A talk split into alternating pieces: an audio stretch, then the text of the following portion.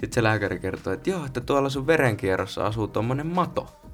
Ja sitten kun sä mietit, että mikä se, miten se mato on päässyt sinne, niin sä kävit uimassa siellä lammessa.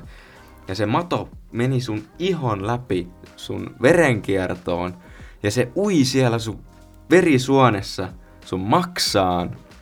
Ja sit siellä maksassa se aktivoituu semmoiseksi parasiitiksi. Ja sit se liikkuu uudestaan sun veren.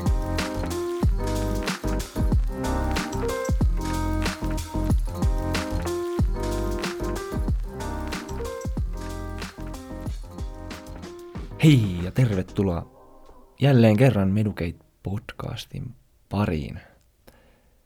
Studiossa tänään yllätys yllätys Markus ja Robin on täällä mikin, tai siis toisen mikin toisella puolella nykyään. Upeeta, upeeta. Öm, viime jaksossa tosiaan puhuttiin kuolemasta, siihen liittyvistä asioista ja pyörittiin vähän niin kuin siellä meidän lääkisopintojen toisen vuoden talvessa. Vähän niin kuin nytkin. Syksyssä ja keväässä melkein. Niin. Jotain siinä välillä. Kyllä. Yksi kurssi oli, tai toinen kurssi oli silloin ennen joulua ja toinen oli keväällä. Joo. Jep.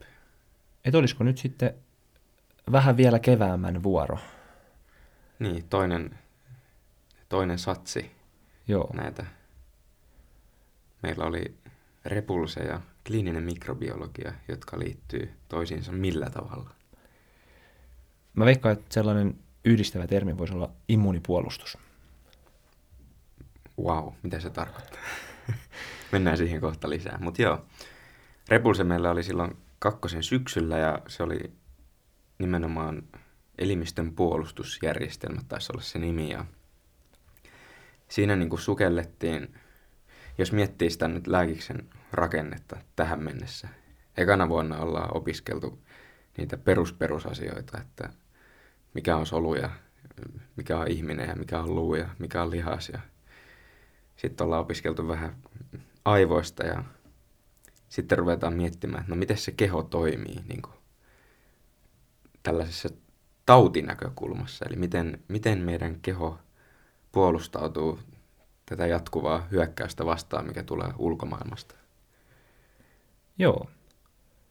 Se kuitenkin on sellainen asia, mikä joka päivä, ja varmasti vähän ehkä liikaakin on ollut viimeiset kaksi vuotta esimerkiksi esillä. Ja, ja sitä ei ehkä oikein tule silleen miettineeksi, että miten immunipuolustusjärjestelmä elimistössä, niin se tekee koko ajan hommia, vaikkei me edes huomatakaan. Niin, me vaan chillataan ja niin. Meidän solut tuolla taistelee kuolemaan asti pitääkseen meidät terveenä. Kyllä. Jos miettii noita kursseja, niin oliko sulla jompikumpi, niin okei okay, tämä nyt oli tämä elimistöpuolustusjärjestelmä, sitten keväällä meillä oli se kliininen mikrobiologia, jossa oli sitten ne taudinaiheuttajat. Eli ensin katsottiin, miten me puolustaudutaan niiltä ja sitten katsottiin, että no mitä kaikkia niin kuin hyökkäjiä siellä on, jotka yrittää meitä nitistää ja saada kipeäksi. Niin jos sä mietit näitä kursseja, niin oliko jompikumpi sulle mieleisempi? Mun mielestä itselle oli ehkä mieleisempi se repulsekurssi, missä mietittiin, että millä tavalla meidän elimistö toimii taudinaiheuttajia vastaan.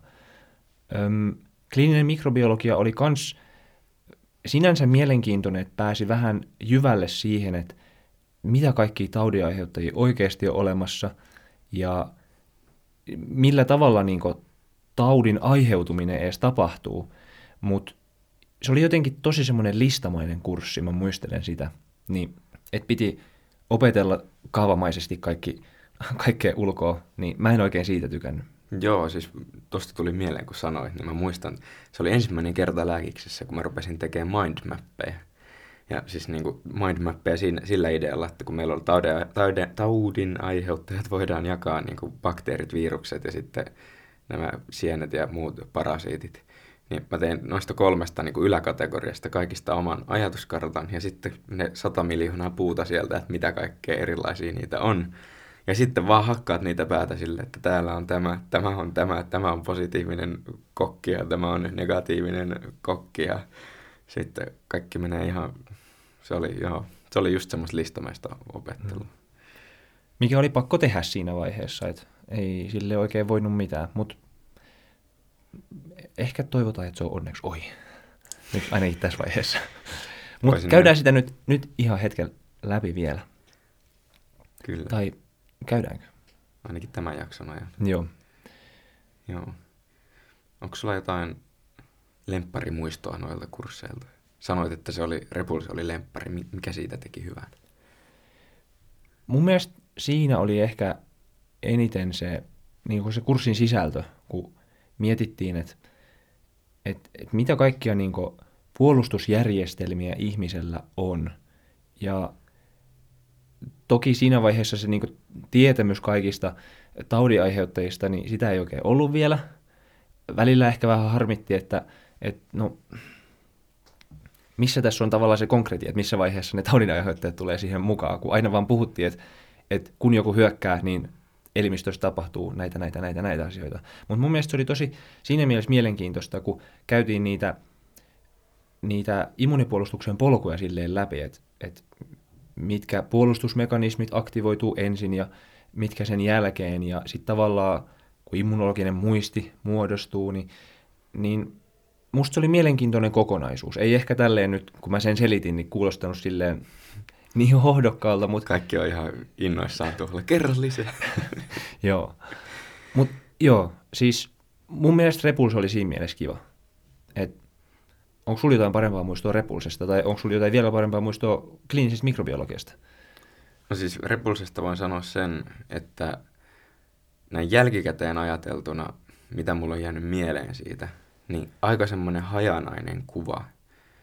Et varmaan se johtuu myös siitä, että miten mä oon itse opiskellut kyseisellä kurssilla, niin kuin, et en syytä järjestäjiä siitä, mutta niin jos mä mietin, mikä kuva mulla on jäänyt, niin ei ole kauhean selkeät semmoista rakennetta siitä, että niin kuin, just niin kuin sä äsken sanoit, että kun meillä tulee joku bakteeri tai joku virus, niin kuin menee tuosta haavasta tuonne ihon alle, että mitä sitten niin tapahtuu ja miten sä voit jakaa ne eri järjestelmät vaikka tavallaan, että mitkä tekee mitäkin. Niin se on vähän mennyt semmoiseksi, että ei sitä oikein muista. Mutta se johtuu varmaan myös osaksi siitä, että niitä asioita ei ole tullut vastaan sen kurssin jälkeen enää niin kuin ainakaan sillä tasolla. Että se on... Yksi, yksi juttu. Ja toinen varmaan on se, että en ole opiskellut niitä niin hyvin kuin olisin voinut. Joo, no siis mulla sen takia, niin kun, mä en muista sanoinko mä tätä silloin, kun me puhuttiin rumbasta, hmm. niin kun rumbassakin oli vähän tavallaan, että ajateltiin niitä reaktioketjuja, että mitä tapahtuu eli ruoansulatus ja... Niin, ja, ja metabolia. Ja. Käykää kuuntelemassa Spotifyssa, jos ja. Et ole vielä käynyt kuuntelemassa. Niin siinäkin, kun mietittiin vähän sellaista niin kuin ketjumaista toimintaa, että mitä tapahtuu ja mitä sen jälkeen ja mikä siitä aktivoituu ja tavallaan siitä alkoi muodostua sellainen kokonaiskuva, niin mun mielestä sellainen on aina ollut hirveän mielenkiintoista. Joo. Mä oon enemmän semmoinen käytännön ukko. Mä tykkään, niin kuin, että pääsee itse tekemään, näkemään. Ja ehkä okei, silleen... mikään ei voita sitä, joo, niin, myönnettäkö. Ja sitten, sitten ehkä se, että on joku, jonka kanssa se... Niin kuin puhut niistä asioista tai opit niitä asioita. Toki kyllä näitäkin asioita voi oppia sillä, että sä puhut jonkun kanssa. Mutta se, että kun se paljon on kuitenkin just sitä, että sä pänttäät, pänttäät, pänttäät, niin se on vähän silleen, äh, ainakin mun mielestä. Mutta siitä päästään tähän kliiniseen mikrobiologiaan, joka oli silloin meillä keväällä, kakkosen keväällä. Ja siellä oli meillä tämmöinen käytännön harkka, meidän labraharkat, ja se oli niin kuin, kun oltiin oltu etänä paljon, koska korona, niin tämmöinen ensimmäinen pidempi jakso, me oltiin viikko tyyliin joka päivä siellä labrassa ja päästiin itse tekemään, pipetoimaan ja kasvattamaan bakteereja.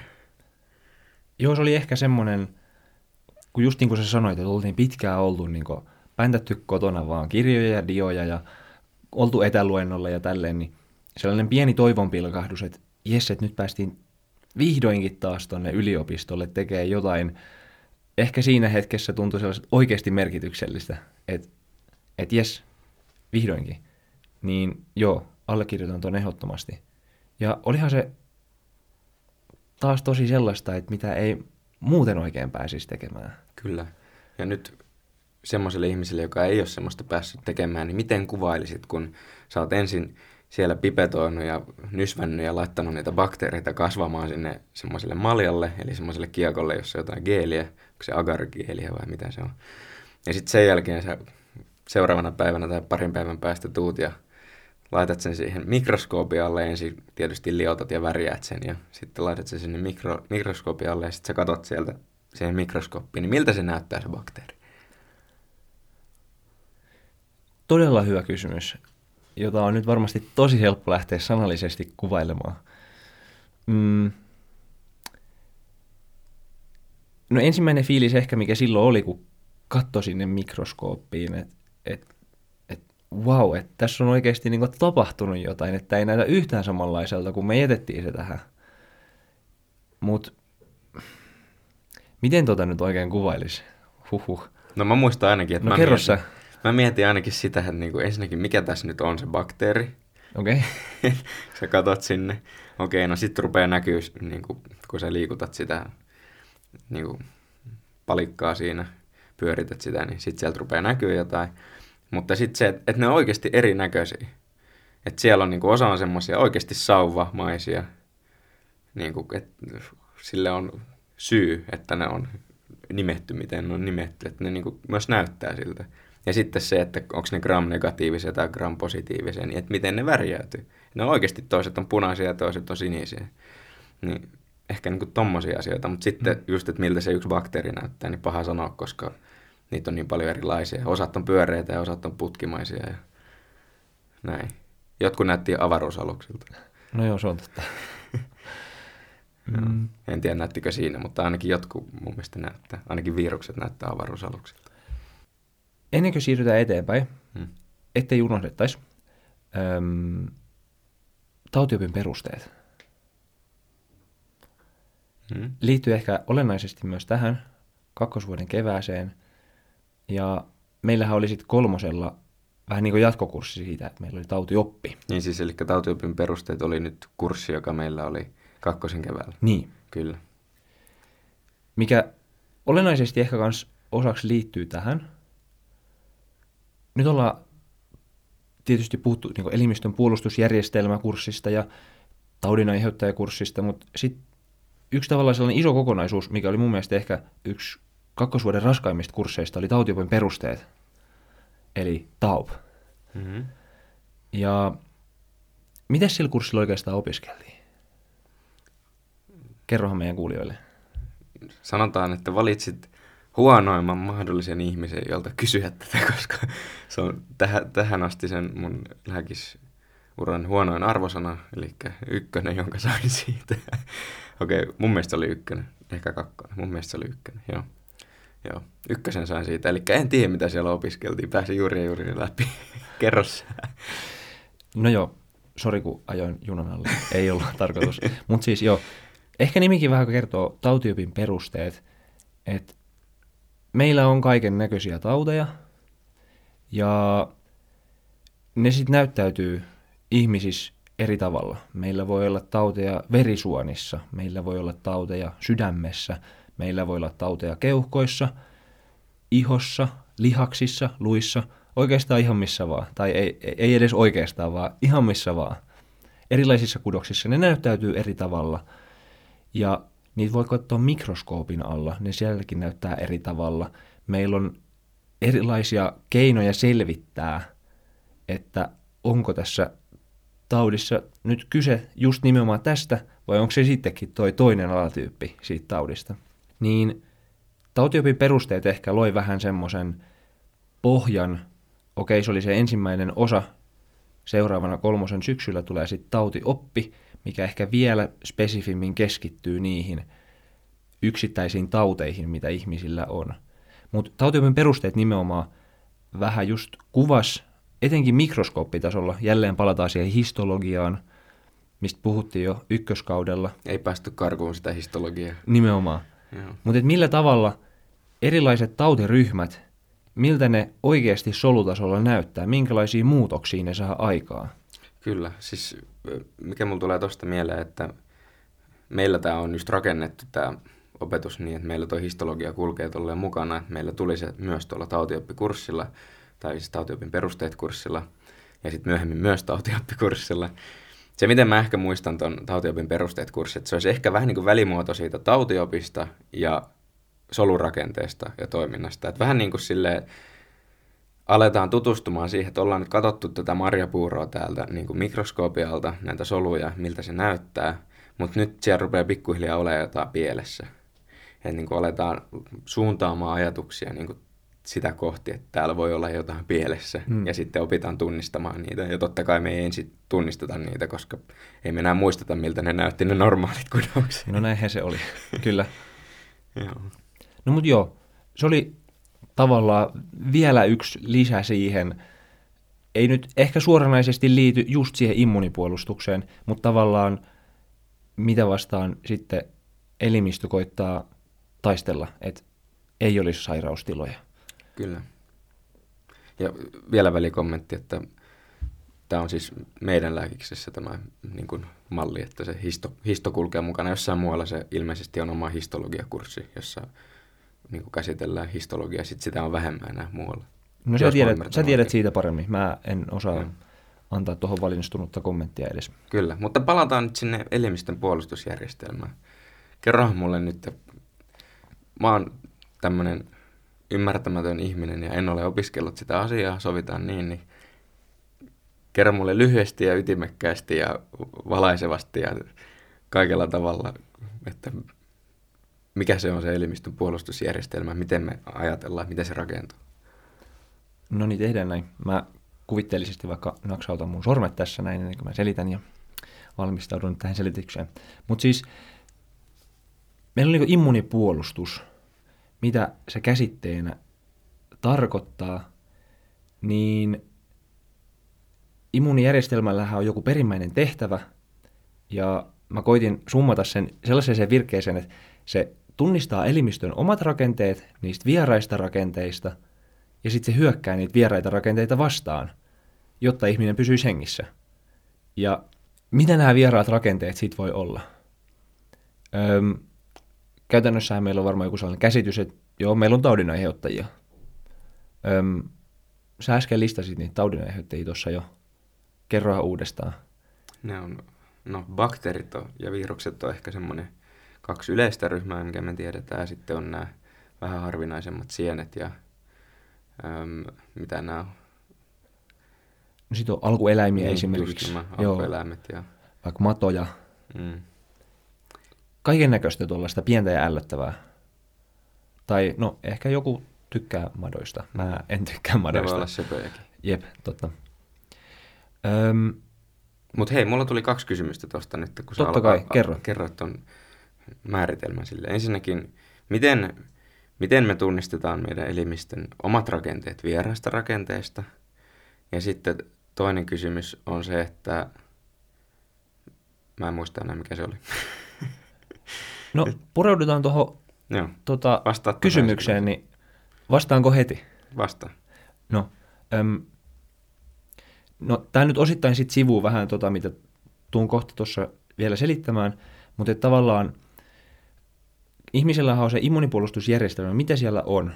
Siellä on tota, immunipuolustukseen niin kuin sen puolustusreaktion aiheuttavia soluja, jotka tunnistaa niitä vieraita rakenteita. Ja niillä jokaisella soluilla niillä on sellainen omanlainen, periaatteessa avainlukkosysteemillä toimiva tunnistusosa, minkä avulla ne sitten etsii sitä tavallaan taudinaiheuttajasta, sitä itselleen sopivaa kohtaa. Mutta elimistössä on sellainen tosi fiksu järjestelmä. En lähde sitä nyt solutasolla avaamaan sen suuremmin, mutta kaikki immuunipuolustuksen solut, millä olisi se oma sopiva avainlukkosysteemi elimistön omiin rakenteisiin, sellaisiin esimerkiksi solujen pinnalla oleviin proteiini- tai sokeriketjuihin, mitkä on elimistön omia soluja, niin ne sitten poistetaan ideaalitilanteessa. Toki aina tapahtuu virheitä, niistä myöhemmin lisää, mutta siinä on tavallaan se, että kun elimistö tietää, että, että mikä on mun omaa, niin ei muodosteta immunipuolustussoluja niitä vastaan. Niin, ei sodita itseämme vastaan. Niin. Joo. Nyt mä muistan samalla sen toisen kysymyksen, ja se toinen kysymys oli se, että ettei tämä mene liian tämmöiseksi sekavaksi, niin Mistä se immuunipuolustus koostuu? Tai niin kuin, että mitä, mitä siihen kuuluu? No, Jos mä... miettii ihmiskehoa, niin Joo. mikä osa on sitä immu- immuunipuolustusta? Ensimmäinen, mikä varmasti jokaiselle tulee mieleen, kun katsoo toista ihmistä, mikä näkyykin siinä heti, niin iho. Se on ensimmäinen osa meidän immuunipuolustusta, vaikkei se heti ehkä tulisi mieleenkään. Se suojaa meidän sisäistä elimistöä siltä, että ulkoiset taudin aiheuttajat esimerkiksi ei pääse sinne sisälle. Mutta se toki vaatii sen, että iho eheä. Öm, iho, se on osa luontaista immuniteettia, mikä meillä on heti syntymähetkellä kaikilla. Toivottavasti. Niin. Öm, mitä luontaiseen immuniteettiin kuuluu vielä, niin on tällaisia hienoja termejä kuin komplementtijärjestelmä ja syöjäsolut ja N K-solut. Ne kuuluu siihen luontaiseen immuniteettiin.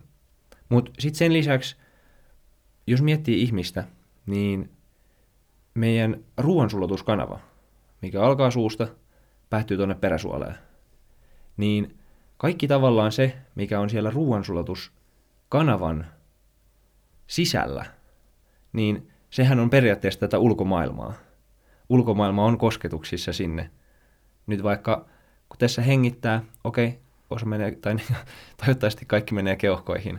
Samalla keuhkot kuuluu nyt kuvitteellisesti tähän ruoansulatusjärjestelmään, mutta se on tavallaan se yksi putki, mikä kulkee ihmisen läpi. Niin kaikki se kuuluu vielä siihen ulkoiseen maailmaan. Mut sit meillä on... Eli ihminen on vähän niin kuin donitsi. Erittäin hyvin kuvailtu. Tosi kummallisen näköinen donitsi, mutta periaatteessa joo. Niin nyt jos miettii vaikka ohutsuolen sitä putken sisäpintaa, niin siinähän on se limakalvo. Niin myös tämä limakalvo kuuluu meidän luontaiseen immuniteettiin. Niin, ja suussakin on limakalvo. Niin. Jep. Kielen pinnalla, poskien sisäpinnalla, mm. keuhkoissa, keuhkoputkien, se keuhkoputken sisäpinta.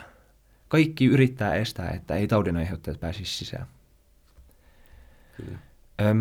Sitten luontainen immuniteetti lyhyesti tuossa. No, mä voin sanoa vaikka syöjäsoluista, että, että meillä on vaikka sellaisia kuin neutrofiilit ja eosinofiilit ja makrofagit, niin niiden tehtävä on niiden nimensä mukaisesti syödä niitä taudinaiheuttajia, jos sattuisikin pääsemään käymään niin, että tulee vaikka sormeen joku haava, siitä menee pöpö sisään, niin niiden tehtävä on sitten syödä nämä taudinaiheuttajat. Tämäkin toki ideaalitilanteessa tapahtuu. Aika alkukantainen mekanismi, että jos joku, joku on sun vihollinen, niin sä syöt sen pois. Niin. Kuul- Mutta kuulostaa luonnolliselta. Mieti, kun ihmisetkin tekisi, niin tosi luonnollista. Jep. Joo. No mut sitten luontaisen immuniteetin lisäksi meillä on toinen osa, meillä on hankittu immuniteetti. Sitä kutsutaan sillä nimellä. Öm, hankittuun immuniteettiin kuuluu sellaisia hienoja juttuja kuin imusolut. Ne voidaan jakaa vielä B-imusoluihin ja T-imusoluihin, eli lymfosyytteihin. Ja ne muodostaa tavallaan sen isoimman ja tärkeimmän osan meidän hankittua immuniteettia. Ja mikä ero nyt näillä luontaisella ja hankitulla immuniteetilla on, niin tämä luontainen immuniteetti, niin kuin sä äsken kuvasit, toimii vähän sille alkukantaisesti. Se hyökkää heti, se ihan kauheasti ajattelee, se on heti kaikki peliä ja se toimii aina samalla tavalla. Ja siinä on sitten sellainen, että luontainen immuniteetti ei pysty muodostamaan niin kuin sellaista mm, immunologista muistia. Et ihan sama, minkä ta- taudin aiheuttajan se kohtaa, se toimii aina samalla tavalla. Voisiko tä- tästä tehdä semmoisen vertauksen, että luontainen immuniteetti on vähän niin kuin joku semmoinen armeija, joille, joille ei ole aivoja. Tai niin kuin, että niillä on vaan ne keihäät ja yrittää niillä iskeä ja yrittää niillä niin kuin voittaa sen taistelun, että ne ei niin kuin tavallaan sopeudu sen mukaan, että mikä se on se vastustaja. Että ne on aina, niillä on aina vaan ne keihäät ja ne aina vaan tappelee niille. Ihailtavaa mielikuvituksen lennokkuutta. Täytyy sanoa, että mä en keksinyt noin hyviä esimerkkejä. Kuvitellaan siis kaikki näin. Sitten hei, sä... mulla on vielä toinen kysymys tähän. Kerro vaan. Sulla on, kerrot paljon tämmöisiä hienoja termejä ja Joo. sanoja ja N K-soluja ja syöjäsoluja ja neutrofiileja ja makrofageja. Niin Joo. Missä nämä niin kuin on? Missä nämä solut on? Miten ne niinku puolustaa meitä? Onko ne meidän iholla vai missä? Joo, mä koitin, mä en ole ihan varma, että miten syvälle mä oikeastaan niinku haluan mennä tässä asiassa, ettei tämä asia paisuttaa samalla meidän silmäkeskustelua. Ihan tälleen. Hy- hyvä kysymys, hyvä kysymys. Öm, no mä annoisin esimerkin, jos meille tulee vaikka ihohaava ja sieltä menee sitten joku taudinaiheuttaja sisään, niin toivottavasti se ihohaava ei ole hirvittävän syvä, mutta tavallaan sieltä ihon alta sieltä paljastuu sitten meidän niin kuin, kudosta. Et meillä on lihaskudosta, meillä on sidekudosta, meillä on no, rasvakudos, kuuluuko se nyt sidekudokseen yhtenä alatyyppinä. Sitä mä en muista enää ihan tarkkaan, miten se luokittelu meni. Mutta tavallaan, että neutrofiilit ja eosinofiilit ja makrofagit, ne toimii siellä kudoksessa. Ja osittain sitten myös tietysti meidän imujärjestelmässä, mutta siinä ehkä enemmän just noi imusolut, mitkä toimii siellä imusuonistossa. Eli neutrofiilit ja makrofagit, mitkä on siis syöjäsoluja, niin nehän periaatteessa kulkee meidän verenkierrossa ympäri elimistöä ja etsii tavallaan paikkaa, että missä on tapahtunut nyt joku vaurio. Esimerkiksi käytettiin äsken sitä, että tulee vaikka haavaan, tai haavaan sormi, kun sormeen haava. Niin tavallaan, sit kun verenkierto, niin tota, veri kiertää joka paikassa, siitä haavasta tulee verta, okei, siellä on tullut verisuonivaurio ja näin, mutta tavallaan kun ne puolustussolut kiertää siellä veren mukana, niin sit jossain vaiheessa ne löytää sen haavan paikan, että hei, täällä tapahtuu nyt jotain, että meitä tarvitaan täällä. Ja sitten kun tota, tulee niin kuin kudosrikkoa, niin silloin siitä, itse siitä kudosrikosta, eli nyt siitä haavasta, sitten vaikka nyt tota, verisuonten seinämistä, alkaa erittyä aineita, mitkä alkaa pikkuhiljaa käynnistämään sitä tulehdusreaktioa, mikä siihen muodostuu. Jos miettii vaikka haavaa, niin siihen alkaa tulee niin kuin punotusta, sitten voi ehkä jopa alkaa tulee turvotusta. Ja tämä kaikki on osa tulehdusreaktioa, mikä on tosi tärkeää sille immuunireaktiolle, eli sille puolustusreaktiolle, mikä tapahtuu sitten siinä haavan kohdalle. Voisiko ja... tätä ajatella niin, että kerro vaan. Kun mulle tulee haava käteen, niin. niin kaikki bakteerit, joita on mun iholla ja tässä muualla maailmassa, niin ne hyppää sinne onnessa, että jee, uusi kasvualusta ja sitten mun keho tunnistaa, että hetkonen, täällä on nyt vääriä ukkoja ja sitten sieltä tulee ne keihäsmiehet puolustamaan sitä ja sitten ne rupeaa tökkimään niitä vastustajia niillä keihäillä ja tuhoamaan niitä ja sitten se tulehdusreaktio, mikä tulee on se, että kun sitä armeijaa alkaa tulla sinne, okei, enimmäkseen se turvotus on niin kuin sitä nestettä, jos mä oon ymmärtänyt oikein, mutta kuitenkin voi ajatella, että sitä armeijaa alkaa tulla sinne, niin sitten se paisuu, kun siellä on niin paljon sitä armeijaa, niin sen takia se on turvannut. Mm, jep. No siis yksinkertaista ei ole. Sen voisi miettiä noin. Jälleen kerran erittäin hyviä, anteeksi, erittäin hyviä tota, mielikuvituksen esimerkkejä käyviä keskusteluja. Mä oon pahoillani, mä en ole ihan hirveän hyvä näissä. Mutta siis, eli meillä tulee joku vaurio elimistöön, alkaa erittyä esimerkiksi soluvälittäjäaineita, mitkä antaa elimistölle sit viestejä, että hei, nyt täytyy toimia. Sitten nyt nämä meidän syöjäsolut, ne tunnistaa, että tässä on nyt joku, mikä ei kuulu tänne elimistöön. Ne päättää syödä sen ja ottaa tavallaan sen taudinaiheuttajan tai taudinaiheuttajapartikkelin. Ne ottaa sen itsensä sisään ja sen jälkeen sulattaa sen tavallaan itsensä sisässä. Ihan niin kuin ne söis sen. Ja... solusyönniksihän sitä taidetaan kutsua. No juurikin näin. Ja ne ovat syöjäsoluja. Niin mm.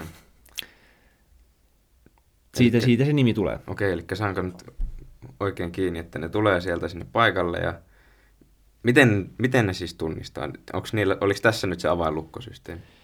Ihan oikein. Tässä oli nyt just se avainlukkosysteemi. Että mm.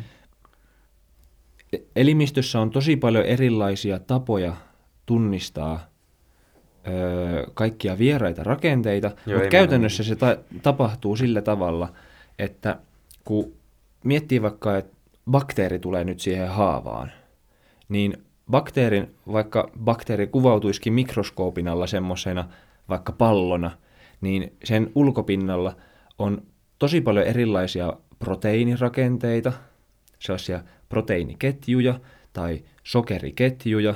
Eli vähän niin kuin käsiä. Niin, vähän niin kuin Joo. käsiä. Mm. Ja sit niin tota, jos ajatellaan vaikka, että neutrofiilit, ne on aina tottunut siihen, että kätellään sormikkain. Mutta nyt näillä bakteereilla, niillä onkin tumput kädessä. Niin sitten ne neutrofiilit hoksaa, että et hetkineet, noilla on tumput kädessä, että ne ei ole meikäläisiä. Sitten ne menee katsoa lähemmin, että et mitä ihmettä, että nämä ei ole meidän porukkaa. Niin sitten ne syö ne tumppukätiset bakteerit. No, tämä on vähän niin kuin joku tämmöinen jääkauden kaksi heimoa kohtaa ja sitten huomataan, että noi, noi ei kuulu meidän heimoon, niin sitten ne revitään kappaleeksi. No just nimenomaan. No niin. No. Jep. Ja tavallaan tuossa on nyt se perusperiaate, että millä tavalla. Et tunnistetaan sitten siitä pinnasta, että nämä ei kuulu tänne.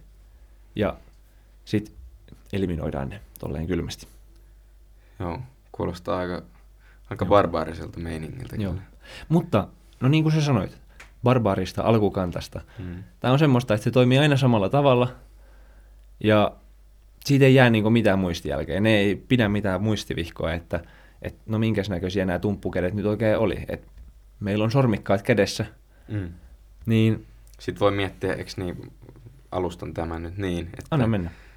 Kun me ajatellaan sairauksia, että me tullaan kipeäksi ja me sairastetaan vaikka korona ja sitten kahden kuukauden päästä me ollaan silleen, että haa, enää en sairastakaan koronaa, koska mä oon sairastanut sen jo, niin nyt mä oon immuuni. Niin nämä keihäsmiehet, joista barbaarit, jotka hansikkailla kokeilee, niin ne ei pysty siihen. No just nimenomaan näin. Eli tämä oli nyt se meidän synnynnäinen immuunipuolustus. Kyllä. Ja nyt mennään seurauksien hankittuun. Just. Joka on sitten sitä, että me kirjoitetaan sinne muistivihkoon, että joo, kyllä. Korona kävi täällä. Kyllä. Korona avasi herää. Just nimenomaan näin. Ja. Mä vähän äsken aloitin sitä hankittua immuniteettia jo, kun mä etenin taas kauhean kauhean nopeasti. Mutta siis kertauksena vielä. Hankittuun immuniteettiin tärkeimpinä tekijöinä kuuluu imusolut, eli lymfosyytit. Ja ne voidaan jakaa B-lymfosyytteihin ja T-lymfosyytteihin, tolleen karkeasti. Joo. Ja no, äsken tunnistettiin taudinaiheuttajia hansikkaiden perusteella, niin tämä ei eroa ihan kauheasti siitä. Se tunnistusmenetelmä. Et, niin. Joo. Et, äm, edelleen koitetaan tunnistaa niitä taudinaiheuttajia niiden pintarakenteiden avulla. Mutta tota... nämä solut, mitkä toimii nyt tässä hankitussa immuniteetissä, niin ne periaatteessa ne ei, ne ei tunkeudu heti sinne paikalle, ryntää sinne heti eturintamaan, vaan ne, ne pysyy vähän niin kuin takana. Ne on tuolla meidän imusuonistossa ja ne tavallaan odottaa siellä, että sieltä eturintamalta eli sieltä haavasta, niin sieltä tuodaan näytille, että minkälaisia nyt, tota, nyt vaikka niitä tumppuja, ne vastustajat, minkälaiset tumput niillä on käsissä. Ja siihen kuuluu sitten taas iso rypäs erilaisia soluja ja erilaisia niin kuin mekanismeja, että millä tavalla se tavalla kuljetus sitten tapahtuu sinne ja se tunnistus tapahtuu sinne. Mutta tavallaan sitten voidaan miettiä, että mikä ero noilla imusoluilla on. Niin noi B-lymfosyytit, niin silloin kun ne tunnistaa, että nyt on joku vialla, että nyt meillä on taudinaiheuttaja täällä meidän elimistössä, niin ne alkaa kehittymään ja niistä tulee sellaisia niin, kuin plasma, niin sanottuja plasmasoluja. Ja nyt nämä plasmasolut, ne alkaa tuottamaan vasta-aineita. Ja vasta-aineiden tehtävänä on periaatteessa toimii vähän samalla tavalla kuin nyt tuon luontaisen immuniteetin syöjäsolut. Eli ne menee sinne taudinaiheuttajien luokse ja sitoutuu niihin. tavallaan niihin ulkorakenteisiin, jota varten ollaan nyt tarkasti kehitetty sellainen just sopiva vasta-aine, mikä just sopii siihen lapaseen kättelemään sitä taudinaiheuttajaa. Ja vasta-aineilla on myös paljon muita tehtäviä. Ne esimerkiksi heikentää niitä taudinaiheuttajia muun muassa sillä, että ne estää, että ei esimerkiksi taudinaiheuttajat pysty erittämään niiden tuottamia myrkkyjä. Ja sitten ne vasta-aineet myös merkkaa niitä taudinaiheuttajia, että muun immuunijärjestelmän olisi helpompi hyökätä niitä taudinaiheuttajia vastaan, kun ne huomaa, että hei, nyt niille on löyty keltainen lippu tonne selkään, niin noi on kaikki vastustajia. Noita vastaan meidän pitää hyökätä. Okei, eli jos mä nyt yritän taas ymmärtää, äijä, äijä puhuu taas niin paljon asiaa, että meinaa tippuu kyydistä, mutta eli meillä, meillä on nyt ne keihäsmiehet siellä eturintamalla, tappelee sieltä haavasta tulleita bakteereita vastaan, ja sitten ne saa tapettua jonkun, tai viruksia vastaan, sitten ne saa vaikka tapettua jonkun niistä, ja sitten tota, kun se on tappanut sen, niin sitten se ottaa ne sen tumput, mitä sillä on, ja ottaa ne mukaan, ja sitten lähtee tonne kotiin, vaikka johonkin imusolmukkeeseen, mikä on tuolla meillä, ja menee näyttämään, ähä, kattokaa mitä mä saan, kattokaa mitä mä saan, mulla on nämä tumput täällä, tuolta ja tuolta taudinaiheuttajilta tuolta, ja sitten, sitten samalla tulee viesti sinne, että hei, että nyt tarvitsisi vähän apujoukkoa näiden tumputtajien, tumputtajien tuhoamiseen, ja sitten siellä on nämä tota, nykyajan aseilla olevat ukkelit, ja sitten ne ottelee siellä, että tarvitte apujoukkoa, että no mihin te tarvitte, no niin laiskoja, että ne ei vaan tule sinne etsimään, että kuka nyt on vastustaja, vaan niin kuin, että kertokaa, ketä me mennään tappamaan, niin me mennään tappamaan. Ja sitten ne sanoo, että no, tuhotkaa nämä, ja sitten ne tulee sieltä niiden superaseiden kanssa, ja sitten ne hoitelee ne. Voi vähän kuvitella niin kuin noin. Joo. Osaksi ehkä, jos nyt käyttää tätä vertauskuvaa, mitä sä käytit, mm. niin osaksi toi toiminta muistuttaa myös sit noiden T-imusolujen toimintaa. Joo. Öm, No T-imusolut, ne on periaatteessa saman, ne on siellä samassa paikassa kuin ne B-imusolut. Ne odottelee siellä mukavassa majassa, että mitäs täällä tapahtuu, ja odottaa, että sieltä eturintamalta tuodaan niitä nyt tota vastustajien taistelumerkkejä ja kaikkia muita, että osataan tunnistaa ne mahdollisimman tehokkaasti. Ja, ja sitten ne T-imusolut, ne tunnistaa jälleen kerran, niillä kaikilla on sellainen omanlainen, omanlainen niin tota, nyt avainlukkosysteemi, että tunnistaisinko minä tuon, minä tuon tota, ö, tumpun, että sopiiko mun käsi siihen. No eipä sopinut, no sopiiko tuon kaverin käsi siihen. No hei, se sopii. Eli nyt me tiedetään, että kuka pystyy mahdollisimman tehokkaasti taistelemaan noita taudinaiheuttajia vastaan. Ja ne on sitten niin kutsuttuja T-tappajasoluja. Eli ihan oikeasti niitä kutsutaan kirjallisuudessakin T-tappajasoluiksi. Ja ne tavallaan, ne tunnistaa suoraan, että siinä on muutamia välivaiheita, että tavallaan ne tarvitsee jonkun, ketä esittelee niille sen vastustajan osasen nytten, että ne voi alkaa sitten taistelemaan sitä vastaan. Mutta lyhyesti ja ytimekkäästi se toimii tolla tavalla. Tosi, ly- tosi lyhyesti, Joo. ytimekkäästi. No, ei, mutta siis tämä on niin vaikea systeemi. Että niin. Siis... Sitten, no, mä ihan lyhyesti, jälleen kerran lyhyesti sanon vielä, että sitten on olemassa myös muun muassa T-auttajasoluja, jotka edelleen tehostaa nyt tämän meidän immuunijärjestelmän toimintaa. Ja sitten on T-estäjäsoluja. Ne on vähän sellaisia rauhoittelijoita, että kun siellä sähätään kauheasti, niin niiden tarkoitus on sitten estää sitä tavallaan taistelua leviämästä silleen, että aletaankin yhtäkkiä hyökkää omia vastaan. Ja, ja sitten kun taistelu on päättynyt, niin nyt kun meillä on tämä meidän hankittu immuniteetti, meillä on nämä B-imusolut ja T-imusolut, niin osa niistä alkaa nyt sitten kirjoittaa päiväkirjaa, että rakas päiväkirja, tänään kohtasimme tällaisia ja tällaisia taudinaiheuttajia, ja niillä oli tällaisia ja tällaisia osia ja tällaisia ja tällaisia aseita. Ja nyt meidän tarvitsisi ensi kerralla muistaa, että, että jos me kohdataan nämä vielä uudemman kerran, niin millä tavalla me pystytään mahdollisimman nopeasti taistelemaan näitä vastaan.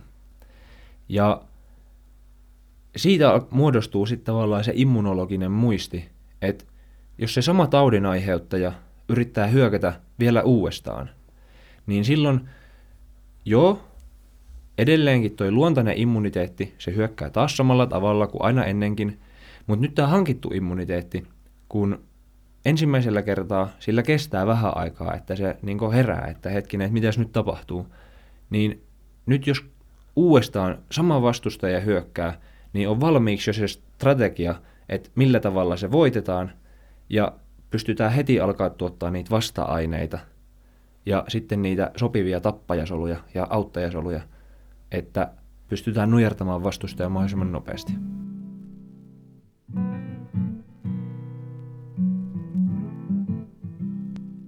Mikä on sun mielestä ikävin tauti? Mikä on mun mielestä ikävin tauti? Mm, jos miettii, mitä me ollaan koulussa kohdattu, niin siellä oli tämmöinen... No mulla on ehkä kaksi vastausta tähän, mutta ensimmäinen on tämä, mikä, mikä tuli kurssilla vastaan. Ja mä voin kertoa tästä tämmöisen hienon tarinan ja sitten voit kertoa, että haluaisitko itsellesi. Niin sä menet tonne uimaan, tonne lämpimään lampeen jossain tuolla vaikka Afrikassa tai Etelä-Amerikassa. Ja sit sä tuut sieltä uimasta pois ja sit sä kattelet seuraavana päivänä, että ihme, että sulla on joku haava ilmestynyt tuohon jalkaan, että mitä ihmettä, mistähän toi tuli, että et muista niin lyönees mihinkään. Ja sitten aikaa menee vähän eteenpäin ja no haava ehkä rupeaa paranemaan, mutta siihen tulee vähän jotain ihme ihottumaa ja muuta. Ja sitten menee ehkä viikon verran tai aikaa kuluu vähän siinä eteenpäin ja sitten sulla rupeaa tulemaan kuumetta ja huono olo ja ripulia ja väsymystä ja ihmettelet, mistä ihmeestä nämä oireet tulee, ja sit sä menet lääkäriin ja sit se lääkäri kertoo, että joo, että tuolla sun verenkierrossa asuu tommonen mato.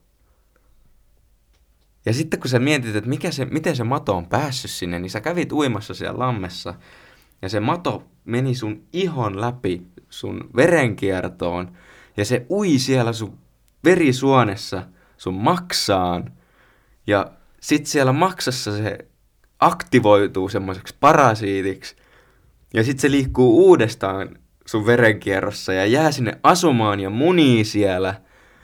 Ja sitten ne munat menee sun verenkierrosta sun virtsaan ja ulosteeseen ja sitten sitä kautta ne menee takaisin sinne veteen, eli sinne lämpimään lampeen, missä sä olit uimassa pienen väli, niin kuin vaiheiden kautta. Mutta... Ja sitten munat kuoriutuu siellä. Ja sitten siitä tulee semmoinen alke... Voi miettiä vähän niin kuin Pokemonia. Siitä tulee semmoinen alkeellismuoto. Eli niin kuin se eka, eka muoto siitä Pokemonista. Ja se eka muoto etsii semmoisen etanan tai niin kuin simpukan, joka asuu siellä lammessa. Ja se menee sen sisälle asumaan. Ja sitten se asuu siellä niin pitkään, että kun se tulee ulos, niin sitten se muuttuu siihen Pokemonin tokaan muotoon. Eli se kehittyy seuraavaksi muodoksi sitä parasiittia. Ja sitten se tyyppi, se kakkosmuoto, on se, joka...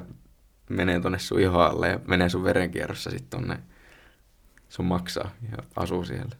Hyi olkoon. Hyi. Hyi. Siis. Joo. Ei ikinä. Ja, ei ja, tommoista. Ja, ja tämän otuksen nimi, jos jotain kiinnostaa, niin se on skistosomiaasi. Ja se on suhteellisen yleinen. Oliko siinä jopa jotain, jos valehtelen, en tiedä.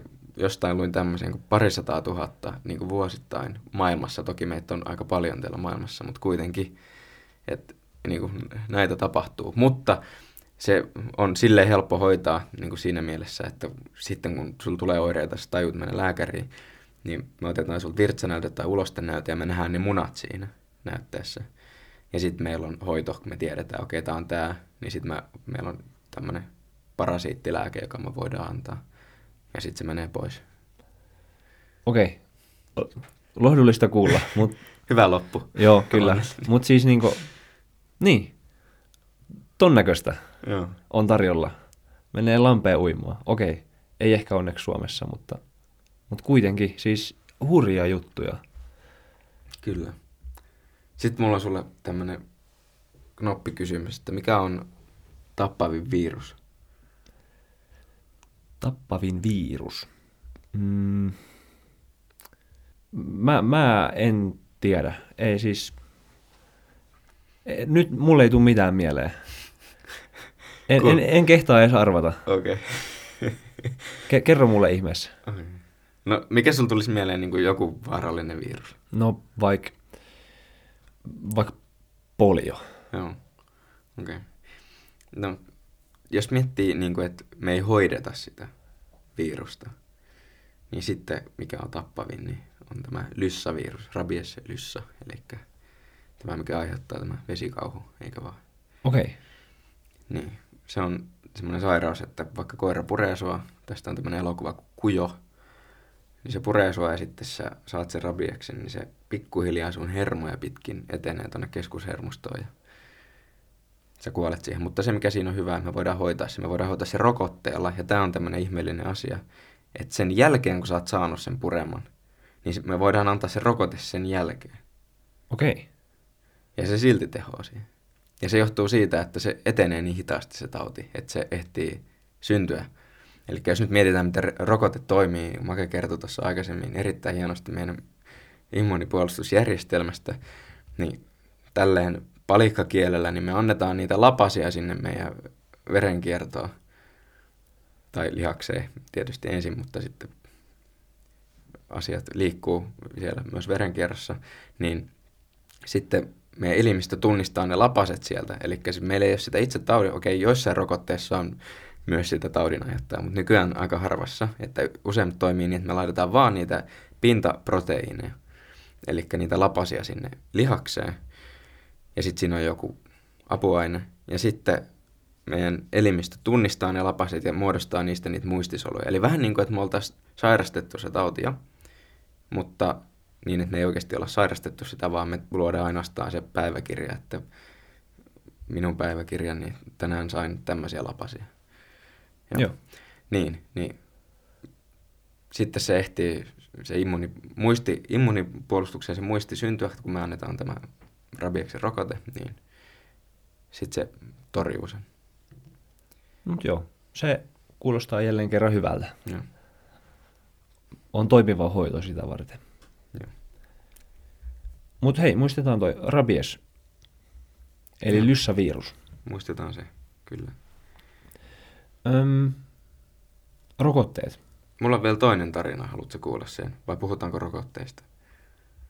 Puhutaan esti sun tarina, sen jälkeen puhutaan rokotteista. Okei. Okay. Ei puhuta. Puhutaan, ei puhuta. Väitellään. Väitelläänkö? Joo. Väitellään rokotteista. Joo, mutta mä kerron ensin toisen tarinan, koska ensimmäinen sai niin suurta suosiota. Ja säkin tykkäsit siitä niin kovasti, niin mä törmäsin itse asiassa tänään tämmöiseen amebaan, eli alkueliöön, joka syö ihmisen aivot. Kerro lisää. Kuulostaa ihanalta. Mikä olisi tämän parempaa? Sen nimi on Naegleria fowleri. Ja kuoleman todennäköisyys tähän sairauteen on noin yhdeksänkymmentäyhdeksän prosenttia. Niin, niin, et ei sen suurempi. Eli on chanssi selvitä hengissä. Mutta siis miten tämä toimii, niin tämäkin elää makeassa vedessä. Älkää menkö oikeasti tuonne lämpimiin makeisiin vesilampiin. Öm, oikeasti voitte mennä. Mutta siis tämäkin elää siellä.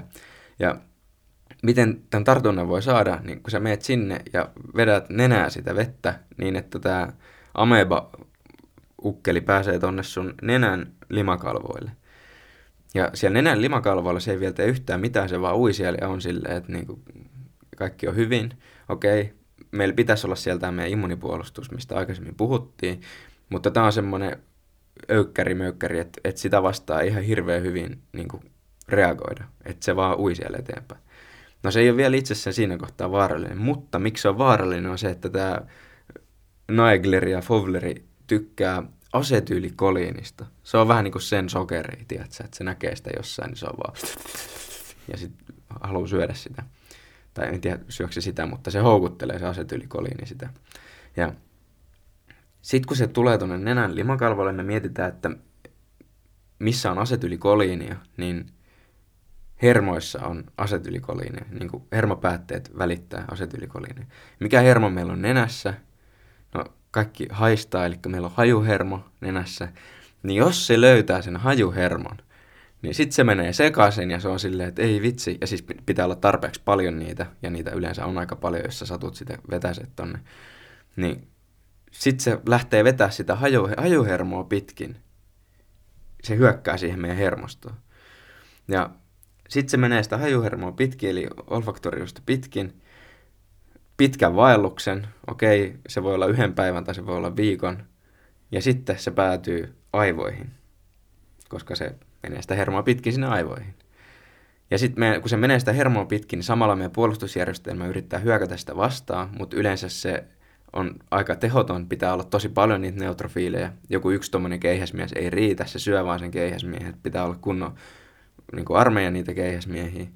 Ja sitten ne ehkä saa sen yhden tapettua, mutta kun ne saa sen yhden tapettua, niin sata muuta on mennyt jo ohi. Eli tämä ei tavallaan riitä, tämä meidän puolustusjärjestelmä. Ja sitten kun se pääsee aivoihin, niin okei, sitten se puol- immunipuolustus alkaa niinku reagoimaan ja niinku meiltä rupeaa tulemaan näitä jytympiäkin pommittajia, mutta sitten se ongelma on se, että se on tuolla aivoissa ja sitten se syö sitä tervettä aivokudosta. Se niinku repii siitä palasia ja syö sitä. Kuulostaa tosi kivalta.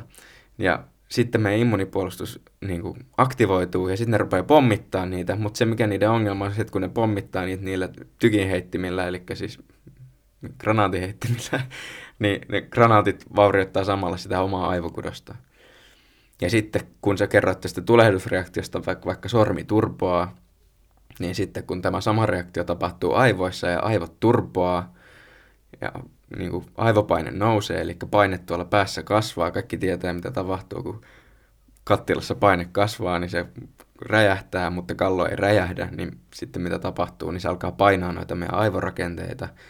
Ja sitten tapahtuu kaikkea tosi kauheita ja yhdeksänkymmentäyhdeksän prosenttia chanssi, että siihen loppuu elämä. Ja se mikä tässä on ikävää on se, että ne oireet alkaa tulla vasta siinä vaiheessa, kun se on siellä aivoissa. Ja sitten kun se on siellä aivoissa, niin me ei voida tehdä sille yhtään mitään. Ja sitten ne tulee aika nopeasti ne oireet, että tulee pahoinvointia, kuumetta, oksentelua, väsymystä, hallusinaatioita ja sitten me kuollaan. Mutta jos miettii, miten yleinen tämä on, niin jostain luin tämmöisen tiedon, että joskus tuhatyhdeksänsataakolmekymmentäluvun jälkeen niin koko maailmassa on ollut neljäsataa tapausta. Eli jos mietit kahdeksasta miljardista ihmisestä vuosittain noin muutama saa sen. Niin... Joo, semmoinen. Joo, tämmöinen tarina. Olkaapa hyvä. Hyvää yötä kaikille, jotka iltasoduksi kuuntelivat tätä kauniita unia. Joo. Joo, tuollainen kevyt setti tähän. Sanaton. Jos sun pitäisi valita, kumma ottaisit noista.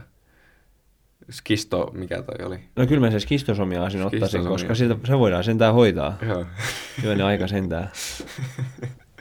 Huh. Ai ai. Okei, okay, mutta oddsit saada toi oli aika pieni. Niin. Mutta unohdetaan toi, mennään niihin rokotteisiin. Ja... Pidetään se mielessä, mutta jätetään se taka-alalle. Joo. Joo. Joo. Ei, ei pidetä mielessä. Okei, okay, mutta siis, niin, puhutaan rokotteista. Me oltiin mietitty etukäteen vähän tämmöistä. Meillä oli viime jaksossa, puhuttiin kuolemasta, silloin oli pikkusen eri meininki, mutta meillä oli silloin väittely tuosta eutanasiasta, niin... Ajateltiin, että otetaan tähänkin vähän tämmöinen samanlainen leikkimielinen vääntö. Ja tällä kertaa aiheeksi rokotteet. Ja tässä voisin aloittaa niin kuin keskustelun myös samalla sillä, että kaikkihan se tietää, että ne on ihan paskaa. Että miettii nyt vaikka sitä sikainfluenssaa, niin kuka haluaa narkolepsia? Ja niin kuin ties mitä viisi G -siruja niissäkin on. Että niin kuin, et, ihan oikeasti... En tiedä, mikä järki niissä on, mutta niin mitä mieltä saat, Maki? Mitäs mieltä saat nyt näistä rokotteista? Öm. Joo. No tota... Olisiko sinulla jotain tota, tarkentavaa tuohon nyt, kun sä sanoit, otit esille tuon narkolepsian, niin, mm. niin tota... Öm, mites moni narkolepsian sitten loppujen lopuksi sai? Ja miten moni saatiin pelastettua siltä, että ei sikainfluenssaan sairastanut? Ai silloin, niin, sikainfluenssarokotteessa. Niin. Kyllä se ainakin muutama sata ihmistä sai, eikö saanut? No mä olettaisin, että sulla on nyt jotain varmaa tietoa tästä, kun oot kerran tosi vahvasti sitä mieltä, että narkolepsia on nyt se no siis, peruste sille, että rokotteet... No se, mitä se rokote teki, niin se ainakin kymmenkertaisesti sen riskin sairastua siihen narkolepsiaan. Et mietipä nyt sitä, että haluat sä niinku ottaa yhden flunssan lisää ja sitten siihen päälle tommonen narkolepsia, eli narkolepsia nyt tämä, että sä vaan nukahtelet ihan mihin sattuu, niin otatko yhden flunssan lisää ja sitten sammut siihen autorattiin ja ajat kolaria ja kuolet, niin kuin, että kumman sä otat, niin en tiedä. No mun mielestä olisi edelleen tosi kiva ja mukava kuulla nyt, nyt tota, perustellusti ja tutkimuksiin perustuen, että tota, mitkä nämä nyt, tota, esiintymisluvut oli tässä, että kuinka moni saatiin pelastettua siltä, että ei sairastunut tähän sikainfluenssaan ja kuinka moni sitten sai valitettavasti kylläkin narkolepsian, mitä kukaan ei osannut alun alkaa ennustaa. Joo, no mulla on tämmöinen fakta kuin, että niin kuin ainakin kaksisataa lasta sai sen narkolepsian. Joo, öö, puhutaanko nyt maailmanlaajuisesti? Suomessa. Suomessa sai kaksisataa. Joo. Ja kuinka moni sitten selvisi sillä, että ei saanut nyt tota sikainfluenssaa? No kaksi pilkku seitsemän miljoonaa ihmistä tyyliin sai sen rokotteen. Mm. Joo. Jep. Eli puolet suurin piirtein väestöstä. Joo. Niin. Ja sitten siitä kun alkaa prosentteja miettimään, niin nolla pilkku nolla nolla. Joo. Okei, okay, joo, no siis mun mielestä ihan, ihan validi pointti. Hyväksyn. Ja, joo. Öm, jos mä saan antaa oman, oman niin, tota, vastaväitteen tähän, että minkä takia mun mielestä rokotteet on tosi hyvä juttu. Mm. Ensinnäkin rokotteet on tosi halpa keino. Maksettiinkohan me sika-influenssan rokotteesta silloin yhtään mitä? Ei tarvittu maksaa henkilökohtaisesti. No ei niin, mutta valtion rahoistahan ne menee. Verorahoillahan ne maksetaan. No mitä ei maksettaisi verorahoilla? Niin. Maksetaanko kouluverorahoilla? Niin, ja mitä sä sanot, että ei makseta? Totta kai me maksettiin se. No, joo, sä voit laittaa sen, sä voit kääntää sen noin. Joo, Et, joo mä, mä hyväksyn sen nyt tässä Noniin. kohtaa, kun väitellään. Ja, ja, ja, äm, mä ehkä valmistaudun tähän esimerkkinä polio, josta olikin tuossa aiemmin puhetta jo, niin tota... Poliostahan viimeinen tapaus Suomessa oli vuonna tuhatyhdeksänsataakahdeksankymmentäviisi ja kuusikymmentäluvulla sitä alettiin rokottaa. Ihan niin kuin järjestelmällisesti kaikki, kaikille tuutettiin poliorokote. Ja, ja, ja. Mitenhän vi- moni niistäkin on saanut autismioireet, jotka on niin, joilla on sellaiset tota, laitettu? Viimeisin niin tota poliotapaus Suomessa oli vuonna tuhatyhdeksänsataakahdeksankymmentäviisi. Ja.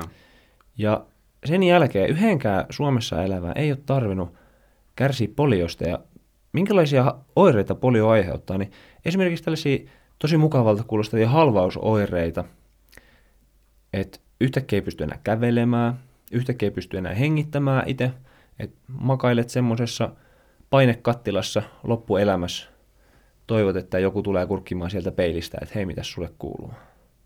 Ihan vaan sen takia, että sä et viittinyt ottaa rokotetta. Tämä kuulostaa, kuulostaa, kuulostaa ihan huhupuheelta mun ku, mielestä. Kuulostaa mun mielestä. Tai kuulostaa, että sun mielestä tämä kuulostaa tosi hyvältä.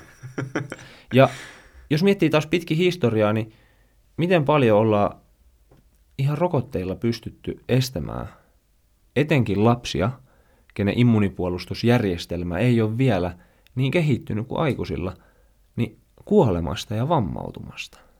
Mutta siis tämähän on ihan keksintöä. Miten niin ollaan estetty? Me keksitään joku tommonen sairaus kuin joku polio. Joo. Ja sitten me ollaan silleen, joo, tässä on tämä parannuskeino. Ja sitten okay. me tehdään joku ihmiskoe ja annetaan ihmiselle jotain myrkkyjä ja sanotaan, että ne paranee.